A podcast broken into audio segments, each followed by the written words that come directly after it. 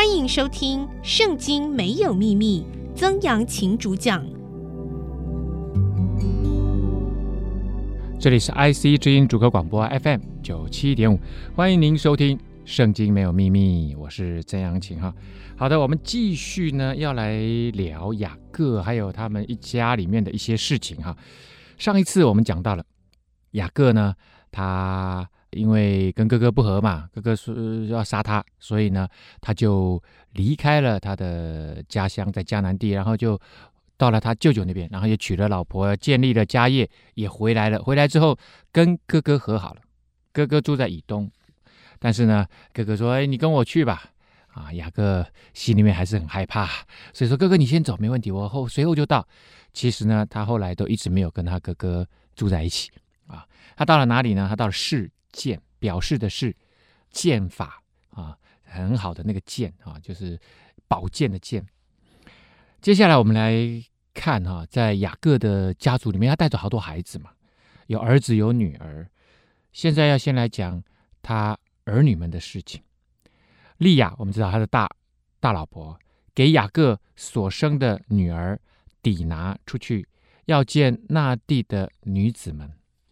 好了，雅各有一个女儿叫底拿哈，那这个底拿呢，想说，哎，那我们现在搬到这边来了，好像搬到示剑，然后呢就想说，那总是要认识一下嘛，跟这这地的姐妹淘认识一下。那地的主西魏人哈抹的儿子示剑看见他就拉住他，与他行淫，玷辱他啊。那地的主的意思就是，哎，这个地方的城市的这个老大。啊，等于是有有，因为那个那个以前一个城市，反正就是这个族长好了啦哈。那哈姆哦，哈姆的儿子呢，也就是这个官二代哈，这个事件呢，哎，就看见底拿，觉得她长得好漂亮，结果呢，就强迫她跟他，等于是有一点强暴她就对了，强暴她。事件的心细恋雅各的女儿底拿，喜爱这女子，甜言蜜语安慰她。哎，你强暴了别人，可是他又安慰他说：“啊，没有关系，我会娶你哈，我爱你，怎么样？这样子哈。”结果呢，示剑就去对他的爸爸哈姆，啊，就是这个大族长，就说了：“求你为我聘这女子为妻啊。”那雅各听见示剑玷污了他的女儿底拿，那时他的儿子们正和群畜在田野里面，雅各就闭口不言，等他们回来啊。这些哥哥们呢，在放牧。啊，因为他们好多牛羊嘛，那因为女儿回家了，这个老爸爸在家里面嘛，他就跟爸爸讲，哦，就是，哎，你怎么衣衫不整啊？啊，他就说了，事件玷污我了。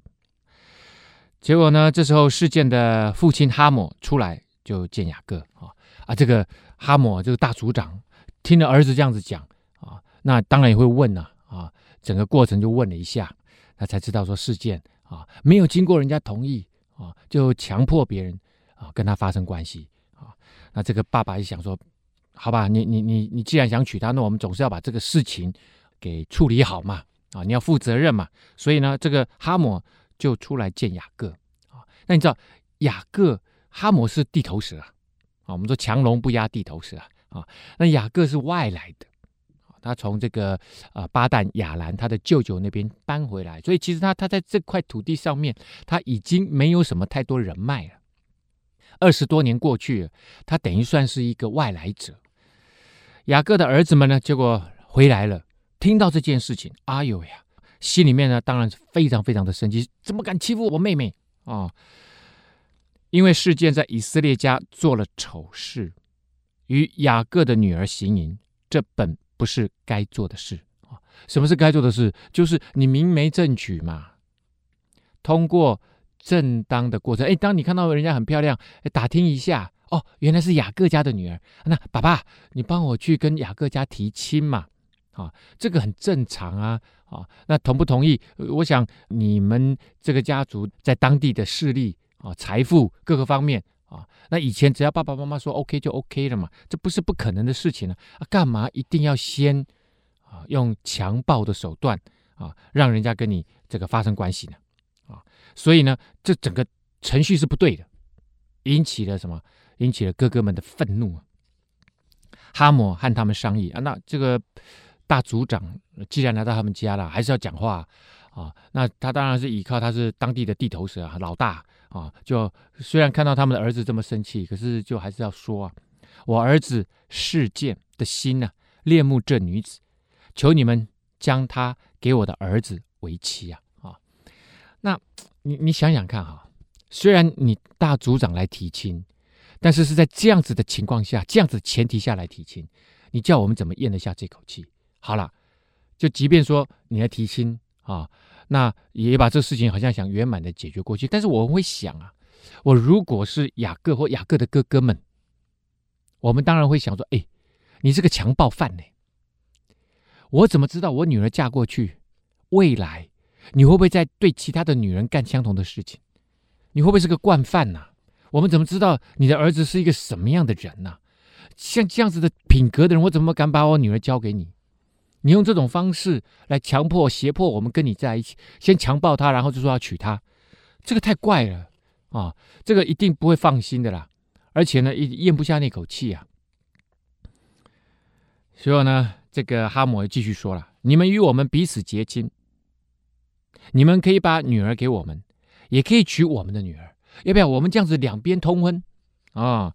这个不是只有我们娶你们的女儿，你、你们、我们、我们大家都通婚，因为他是族长啊。”所以他有权利做这样子的宣告：你们与我们同住吧，要我们欢迎你们聚来聚来，跟我们同。你不要住在城外，他们其实现在住在事件的城外郊区了啊。他说：“你们搬进来住哦，这边有城墙。以前因为都要防备这个，这城墙不是像我们想象中的那个那么高大的城墙，那城墙就是把石头堆起来了，啊，做一个基本的防御了。住进来，住进来啊！这地都在你们面前，只管在此居住，做买卖。”制产业啊，在那个时代的城市啊，大概一两万人呢，两三万人就是大城市了啊，所以这个地方都不会很大，所以我才说他是族长啊，顶多是个族长而已。你们可以来买我们的土地啊，你们有钱，你们就在这边安居乐业吧。事件对女儿的父亲和弟兄们说：“那这个哎，这个凶手还跟着一起来啊，当然不是凶手了，这个这个罪魁祸首还跟着一起来。”跟他爸爸一起来提亲啊，然后呢，他当然我在想，他应该要先赔罪的啦，就也没有赔罪，他就说了啊，跟这个哥哥们，还有跟这个呃未来的岳父啊啊，他就说，但愿我在你们眼前蒙恩呢，你们向我要什么，我必给你们，任凭向我要多重的聘金和礼物，我必照你们所说的给你们，只要把女子给我为妻呀。哎，从头到尾他没有 say sorry 呢，这样对吗？当然不对啊！你要赔罪呀、啊，你要跪下来跟未来的岳父说不对不起我我之前真的是色迷了心窍，我我我我我做错事情了，你们原谅我，但是我真的爱底拿，请你把底拿给我，你至少应该做到这一点嘛。然后我们就会跟你说，那你以后下不为例哦。那如果以后再发生相同的事情怎么办啊、那我们要谈一下啊。是不是你们完全都没谈说？哎，好像别人就贪图你们家的这个势力跟金钱，所以要跟你们结亲。那确实，势力跟金钱也是以前呢、父母亲他们在为孩子们选亲是一个重要的指标啦，这个也不能够否认啊。但是你也不能够一开始就这样子讲啊，因为你做错事情，这件事情要先处理啊。好吧，那这个哈姆呢，跟他的儿子事件两个人提出了他们的要求。啊，也也说欢迎你们跟我们同住，欢迎你们移民到我们这里来。那这个对方也说了，你们要什么礼物，我们都愿意给啊。那这样就更让人家觉得心里面不爽了。怎么说呢？好像我们是贪图你的钱呐、啊，好像要把我的女儿卖给你一样啊。哥哥就觉得哇，你先强暴我妹妹，然后要用这个钱来买我妹妹吗？啊，好了，那这个雅各的儿子们呢？哈，这些哥哥们呢？啊，因为事件玷污了他们的妹子底拿。就用诡诈的话回答事件和他的父亲哈姆，就对他们说：“哎，我们不能把我们的妹子啊给没有受割礼的人为妻啊，因为那是我们的羞辱。唯有一件事，我们才可以答应你们，就是如果你们愿意所有的男丁男人都受割礼的话，跟我们一样，我们就把女儿嫁给你们啊，然后我们也愿意娶你们的女儿，这样我们就是一一样的人呢啊，我们就愿意住下来啊。”然后我们两下成为一一样相同的人啊，因为我们知道这个雅各的阿公啊亚伯拉罕啊，上帝跟他们说，以后呢要给孩子怎么样行割礼，所以从以撒哦，整个亚伯拉罕家族，包括亚伯拉罕自己啊，所以这一个家族，甚至发展到最后整个以色列啊，整个民族，他们都会受割礼。割礼就是男生出生八天以后行割礼，就把包皮割掉，那这个成为他们的一个记号。肉体上行割礼就是你是犹太人啊，那后来呢？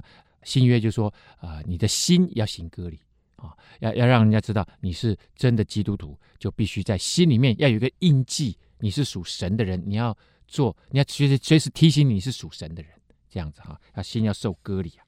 好了，那为什么说是诡诈？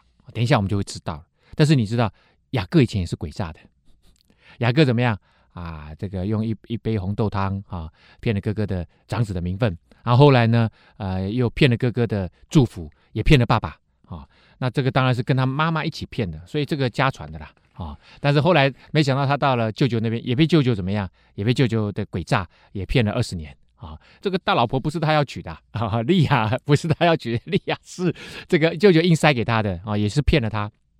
所以呢，这整个家族本身就有这种这种氛围。那当你做爸爸是这样做的时候，孩子他他会觉得这个理所当然了。这个东西其实会不是说遗传，这个东西是这个生命的影响生命啊！啊，好了，那这个哥哥们呢就继续说了：倘若你们不听我们呢、愿意受割礼的话，那我们就带妹子走了啊！现在等于是用他们的妹妹抵拿的这个身体啊，呃，婚礼来当做什么？来当做要挟啊！结果呢，哈姆和他的儿子示剑喜欢这话，说啊，搞半天不用很多礼物啊啊！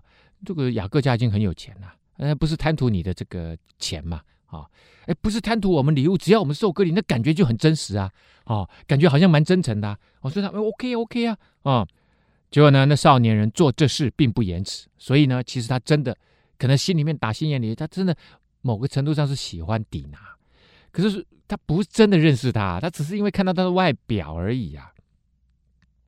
因为他喜欢雅各的女儿底拿，他在他父亲家中也是最受人。尊重的啊，那我我觉得这个事件呢，啊，这个官二代啊，在他爸爸的家族，在这个城市里面受尊重，只是因为他爸爸的关系啊，是因为他们家的权势的关系，不是因为他的品格。一个人要被所有尊重，我觉得应该是他的品格，而不是他的位置，不是他的头衔，不是他的金钱，不是因为你有钱有势，别人就要尊。其实你有钱有势，别人在你面前装的尊重你，那个背后啊，别人其实。瞧不起你的，如果你用的是很黑暗的、诡诈的方式得到你今天所有的地位跟金钱，那其实别人不会尊重你。别人真正尊重的是那一些有品格的人啊，就像前一阵子啊，这个意大利的老医生在我们这边奉献了大半生五十年的时间，然后他看到他们意大利的疫情这么严重，所以呢，他发起说有没有人愿意跟我一起帮助啊台湾。同胞跟我一起帮助什么？帮助我们意大利的人，意大利的同胞。结果呢？你看，这就是因为他别人敬重他，所以在很短的时间内就募到呃两亿元啊，就能够帮助他们的这个国家。这是什么？这个呼召啊，这站出来做这个呼召。我要是告诉你，如果现在是这个台面上的政治人物站出来呼召，呃，不不会有这么多的啦啊，他们就只好从政府的经费里面拿出来做这些事情。这就是什么？这就是品格啊啊！好了。所以呢，哎，这个哈姆跟他儿子事先说，哎，这样子很简单嘛，啊，那那 OK 啊，啊，所以这个爸爸这一对父子呢，就回到他们家哈、然后到了什么？到了城门口。这以前呢、重要的事情要宣布的话，啊，或者是讨论的话，都是在城门口，啊，很多长老每天坐在城门口，怎么样？没事干，啊，那不是没事干，聊天呐，啊，然后决定一些事情，开会。啊，所以城门口是他们的重要的会议中心，也是他们重要的人脉聚集的地方。通常都是真正有势力的人会在那个地方。啊，好了，就对本城的人说：这些人与我们和睦，不如许他们在这地居住，做买卖。所以他爸爸是当地的大佬啊。要要跟这个当地其他的这些有有势力的人就讲说，哎，这个我们应该要欢迎雅各啊，雅各他们家家族 蛮不错的哦，我我跟他们这个接触的结果，哇，就讲一大堆啊，好，所以我们要和睦，要和睦，而让他们在这地方也可以做买卖，这地也宽阔，足可容下他们，而且我们可以娶他们的女儿为妻，也可以把我们的女儿嫁给他，我们就这样子就可以通婚呐、啊。通婚呢，因为我们人多啊，对不对？我我们是整个城市啊，他们不过就是那么那么几十个人嘛，我马上就可以把他们的血缘给冲淡了嘛。OK，就这个神学来看，啊，以色列这个家族，或者是亚伯拉罕、以撒、雅各这个家族，他是 chosen people，上帝要保持他们在血缘上面的属灵的纯度，所以你看上上帝特别讲啊，呃，这亚伯拉罕。以撒，以撒生的双胞胎，上帝就指定说是雅各，雅各就是雅各，所以上帝的这个这个支派，他哥哥以扫，他就到别的地方去了，啊，然后呢，亚伯拉罕，上帝说要你自己生的才是，所以以实玛利怎么样？以实玛利是不是他生的？是他生的，但是不是撒拉生的？他说一定要撒拉生的，所以上帝是非常非常注重这个属灵这个生命的纯度啊，所以呢，他一定不会允许雅各家族。就跟这一群没有敬拜上帝的人被血缘冲淡，而丧失了他们 chosen people 的这样子的一个上帝拣选的民族，那他们要发展成一个，因为上帝告诉亚伯拉罕，你这一派下来以后就要变大族啊，啊，所以一定不会被冲淡。所以这件事情，如果从属灵的角度看，他不会成功的啊。好，anyway，啊，成不成功呢？我们继续往下看。他说：“我我们互相通婚。”我有一件事我们必须做，就是他们说做了这件事情，他才肯跟我们一起住，而且通婚，啊，跟我们成为一样的人民。看到没有？其实这个大族长不仅仅是要他的儿子跟对方通婚而已，他其实要把雅各这一家一整个家族并入他的势力范围，啊，成为一样的人民，因为他看到雅各家很有钱呐、雅各的牛跟羊，我们上一次的节目有提到什么？他送给他哥哥的礼物，我们这样子随便统计，用今天的数字来算，随便一统计上千万了、啊。为了赔罪，他他可以送上千万，显然他自己的财力远远超过这些，所以他们看到了雅各家很有钱呐、啊，并进来，那不是能够让我们这个城市更加的怎么样兴旺富裕吗？成为一样的人民，就是我们中间所有的男丁都要受割礼，和他们的一样。接下来啊。他更深的用意，我要跟大家讲，知道这这些政治人物脑袋瓜都不会像我们想的那么单纯啊！你听他下面继续讲的话啊，他说我们可以成为一样的人，其实因为我们人多啊，我们的人说不定是他们的两百倍啊，所以他们一定会被我们同化的嘛，在血缘上面到最后一定会被我们同化的，这是第一个。第二个，背后真正的用意还在这里的，他们的群畜、货财。和一切的牲口，岂不都归我们吗？哦，原来他我就说了嘛，他其实是看中他们家这么有钱。当他们并进来以后，那以哈姆他们这个大家族，他是这个地方的首领，那你不就是并进我的什么我的势力范围了吗？只要依从他们，他们就与我们同住啊、哦！我就让他们住。所以其实哈姆。这个大族长，他思想的还不仅仅是他儿子的这个这个婚礼是小事啊，他要的是背后这一个家族进来，雅各这个家族进来，能够为他这一个城市事件这个城增添很多的经济利益啊，然后当然人丁兴旺，生产力，这个都是啊哈姆他看的东西。凡从城门口出入的人，其实都听哈姆。和他儿子事件的话，所以这对父子在当地真的是有权有势啊。于是，凡从城门出入的男丁，因此都受了割礼啊。那那大家都好吧，那就受割礼啊。那其实受割礼呢，有一个问题，什么问题呢？就是要有复原期间。哦，那又不像今天，今天的这个外科手术哈，又有麻醉啊，外科手术。但是其实缝好了，我我们还是有几天，你你你不能够太激动啊，哈，要不然那个线会撑开，哈，线会缝的线会撑开。所以呢，无论是以前或现在，其实以前那个割礼的那用那个很尖的石头这样割，那还是更恐怖啊。所以那个消毒各方面也不是很好，好，那复原期间就更长。那因为。对男士来讲，那个生殖器他行了隔离，因为生殖器很敏感啊，所以呢，他的发炎疼痛啊就会很难过。所以，只要那个地方很痛，你整个人就是不对劲，就就没有力量。所以呢，我们继续往下看，到了第三天，众人正在疼痛的时候，雅各的两个儿子，就是底拿的哥哥西缅和利未，各拿刀剑，趁着众人想不到的时候，来到城中，把一切男丁都杀了。大家有没有很震撼？有没有很震撼？雅各的儿子这么暴力啊！这两个哥哥啊，可能不止他们两个，还还带了一些人呢、啊，就把这个。呃呃，那些正在受割礼，不知道该如何是好。可能有些人还是出来坐在门口啊、看一个杀一个，看一个杀一个，那多么大的仇恨呐、当然，别人强暴你的妹妹是错误的，可是你这样子回报会不会太可怕了啊、这个你妹妹的命还在，当然妹妹她可能一生都都受到这个伤害，这我们也不能够否认。但是要用这么大的动作吗？所以，人在报仇这件事情，人自己心里面的那把尺是不平等的。人类加上自己的仇恨的怒火，其实我们的报仇都是不公义的。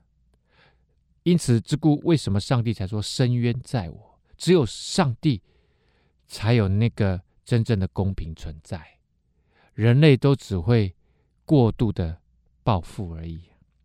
然后相互之间冤冤相报，所以上帝才说要饶恕。可是最终饶恕的源头是在上帝的手中。上帝饶恕了每一个人，然后要我们人跟人之间相互饶恕。我再说饶恕，原来的意思在希腊文里面就是释放的意思，让你从仇恨当中释放出来，让你过一个真正正常的生活。好，那你一定会问说，那我怎么忘得了呢？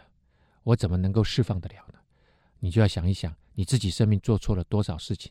上帝说：“我全部释放你了，啊，我不跟你计较，你可能欠我一万两，我不跟你计较。那别人欠你二十两，你可以不计较吗？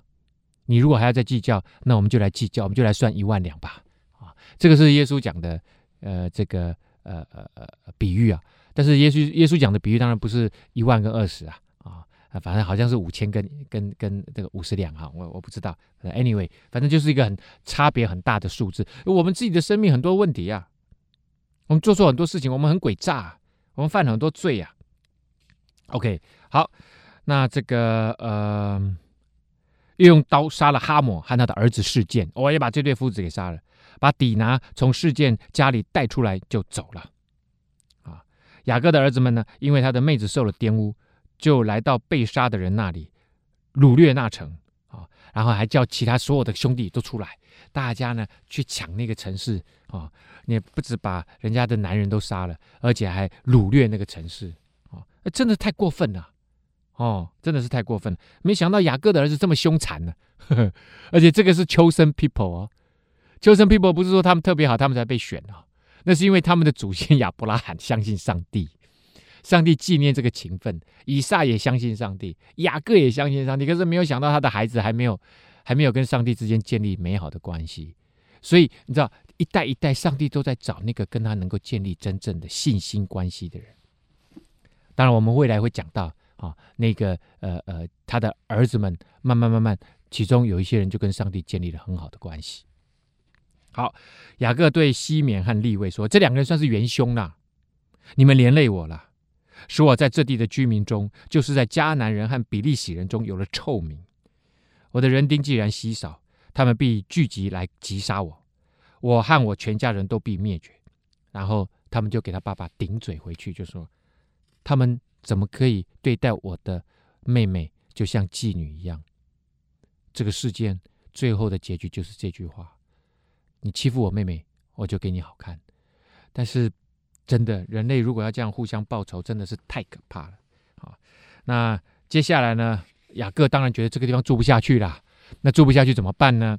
啊，那当然，显然雅各以他现在，当他在雅博渡口遇见了上帝的使者，跟他摔跤，然后说你的名字要叫以色列以后，我相信他对上帝整个的，他这二十年来遭遇到这么多，上帝一定给他很多很多的这个。呃，话语，然后他跟上帝的关系建立的非常深，所以在这个时刻，我相信雅各一定祷告说：“上帝啊，怎么办？现在接下来怎么办？呃，我们捅了这么大的篓子，上帝啊，求你帮助我结果呢，神就对雅各说：“起来，上伯特利去，住在那里，要在那里筑一座坛给神，就是你逃避你哥哥以嫂的时候向你显现的那位。”大家还记得我们之前讲的故事吗？雅各那时候骗了他哥哥长子的名分，接受了爸爸以撒的祝福之后，哥哥就放话要杀他。然后呢，他就妈妈就说：“你你到这个呃我的呃这个家乡哈，去找你舅舅，然后在那个地方帮我，你你去在那地方娶个老婆回来。”那就在那个时候，雅各离开的时候，他在路斯这个地方。结果呢，路斯就是杏杏树的意思啊。但在这个地方呢，晚上休息，做了一个梦，就是梦到上帝。于是呢，他就用了一颗石头啊，在那个地方祭祀啊，在那个地方祷告啊，祷告上帝之后，他给那个地方取名叫伯特利，就是神的家啊，神的殿。好，那这伯特利，我们知道这个名字是雅各以前自己取的啊，Bet-El，就是上帝的家。啊，他自己说这是神的殿，然后因为他梦里面是天开了一个洞，然后有一个梯子，很多天使上上下下，然后上帝就在那个梯子的上面跟他讲话，所以他就说这里是天的门，好像天门打开了，神的殿，这里是神的家。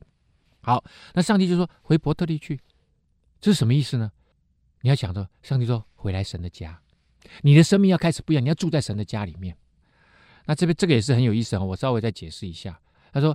回来住在神的家，可是呢，到了新约以后，上帝是说，上帝是以你的身体为圣殿。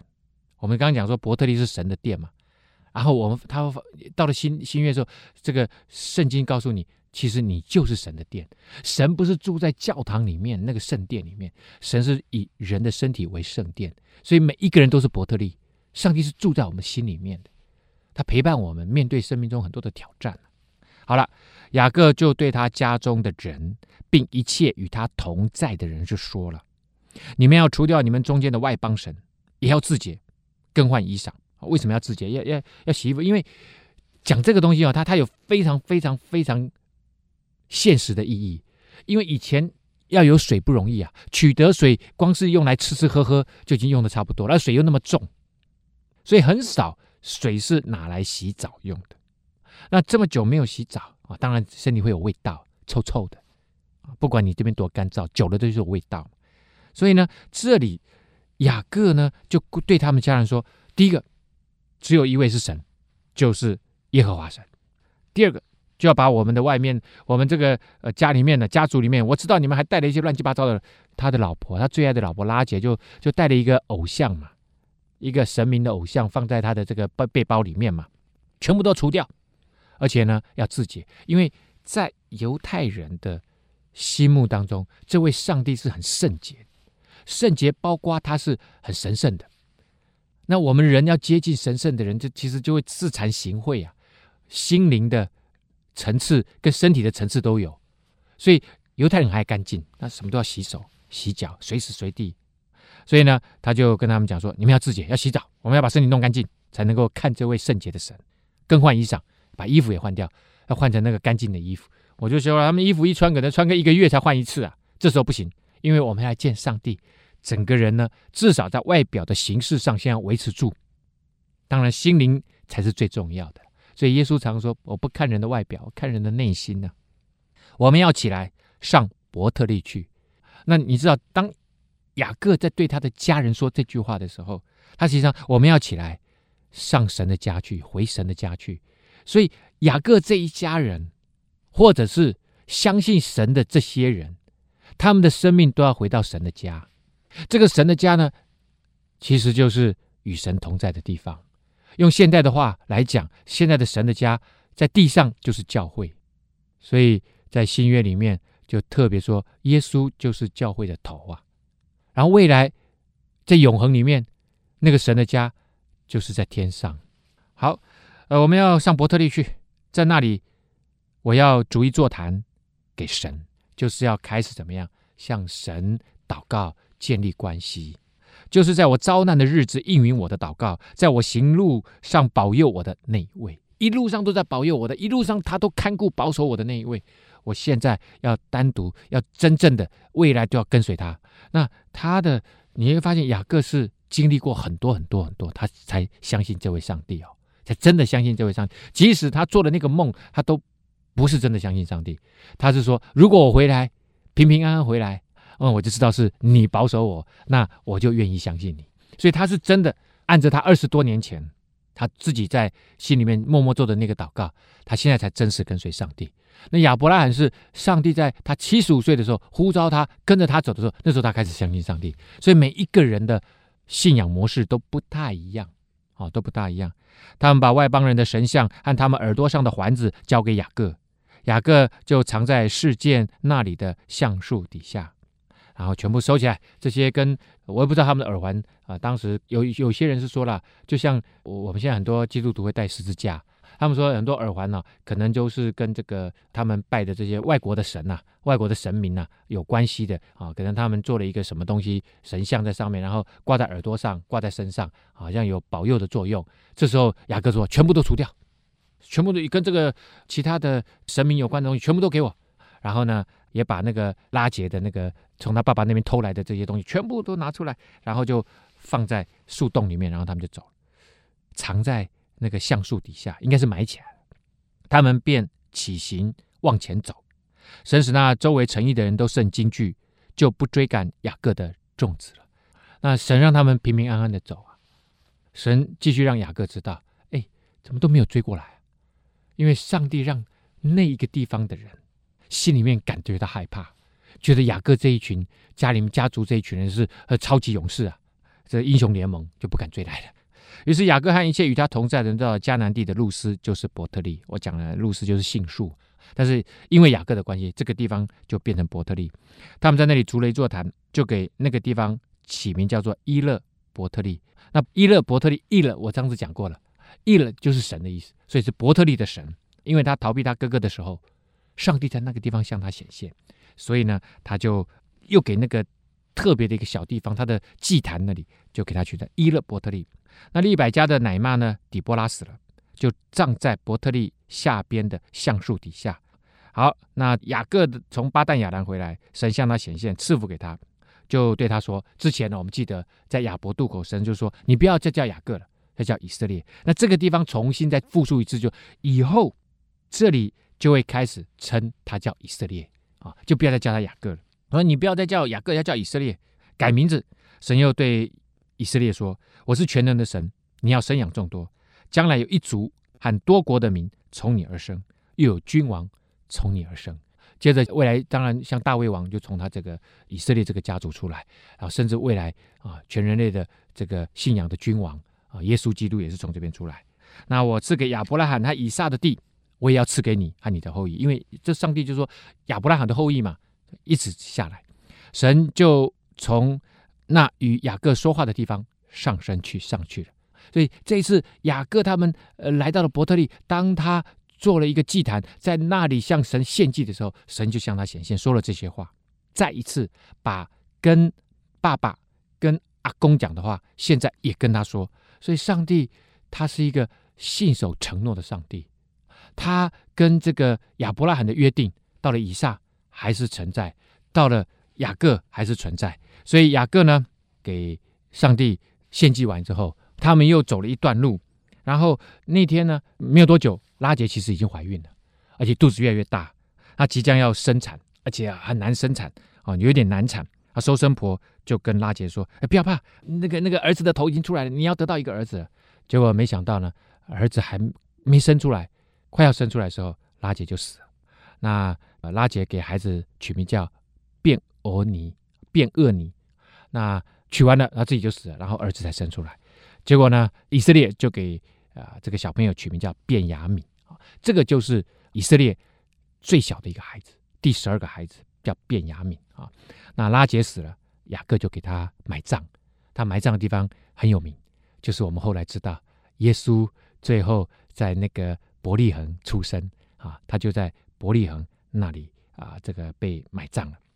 好，那呃这边后面又又稍微讲了一下哈，那其实以撒这时候最近才刚过世，以撒这个人活得真的很久，活了一百八十岁啊，然后比他的爸爸也活得更久啊，比亚伯拉罕活得更老，活了一百八十岁。然后在这个地方呢，以色列雅各也把他埋葬。好，接下来呢，啊、就会有更多的故事是讲到雅各他的孩子的故事。那今天的节目呢，到这个地方要告一个段落啦。那我们圣经没有秘密，下次再会。